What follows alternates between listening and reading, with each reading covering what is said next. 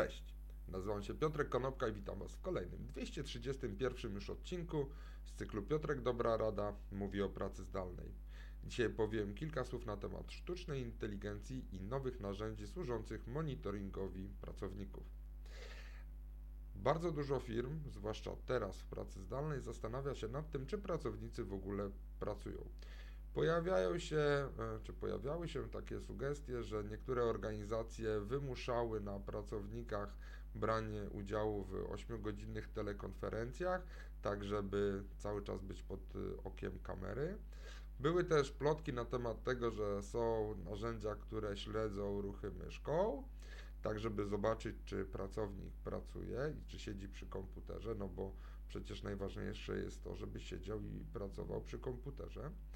E, I były również takie pogłoski na temat tego, że mm, pracodawcy wymyślali system pod tytułem wyślemy ci maila, a ty masz zareagować na tego maila, który będzie wysłany o randomowej godzinie, to ty masz zareagować na tego maila na przykład w ciągu najbliższych 5 minut. Ale Fuji wymyśliło narzędzie, które pozwoli poprzez rozpoznawanie ruchów twarzy, ruchów mięśni, i połączeniu tego ze sztuczną inteligencją, to to narzędzie będzie pozwalało pracodawcy oceniać, jak ktoś jest skupiony i jak wygląda jego uwaga, na przykład w trakcie spotkań czy w trakcie e, uczestnictwa w różnego rodzaju szkoleniach. Zgodnie z tym, co mówi Fujitsu, to ten model sztucznej inteligencji będzie wykrywał małe, malutkie zmiany w ruchach poszczególnych mięśni na twarzy i te ruchy są skorelowane z tym, jak bardzo jesteśmy skoncentrowani na tym zadaniu, które aktualnie y, wykonujemy. E, natomiast y, dlaczego to narzędzie jest trochę inne od y, tego, co jest aktualnie dostępne na rynku? Ponieważ obecnie istniejące rozwiązania AI-owe nie pozwalają na ocenę poszczególnych mięśni, tylko oceniają tak jakby cały wizerunek naszej twarzy, natomiast tutaj Fujitsu mówi, że będzie mogło monitorować ruchy poszczególnych mięśni y, i będzie mogło dostarczać informacje, czy człowiek jest skupiony na danej czynności.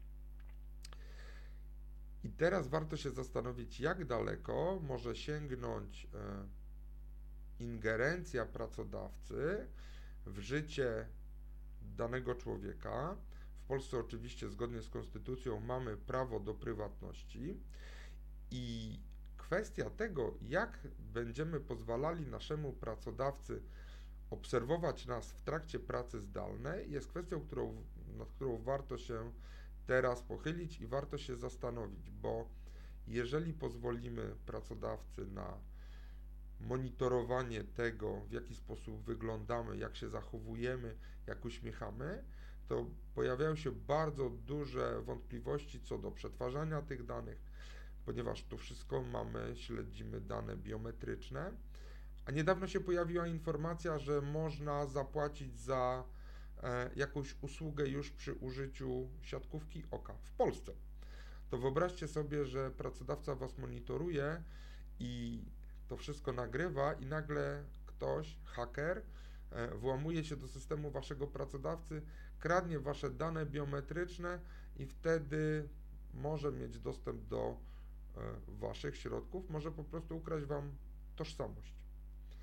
I to są te wyzwania, które myślę, że coraz częściej będą się pojawiały.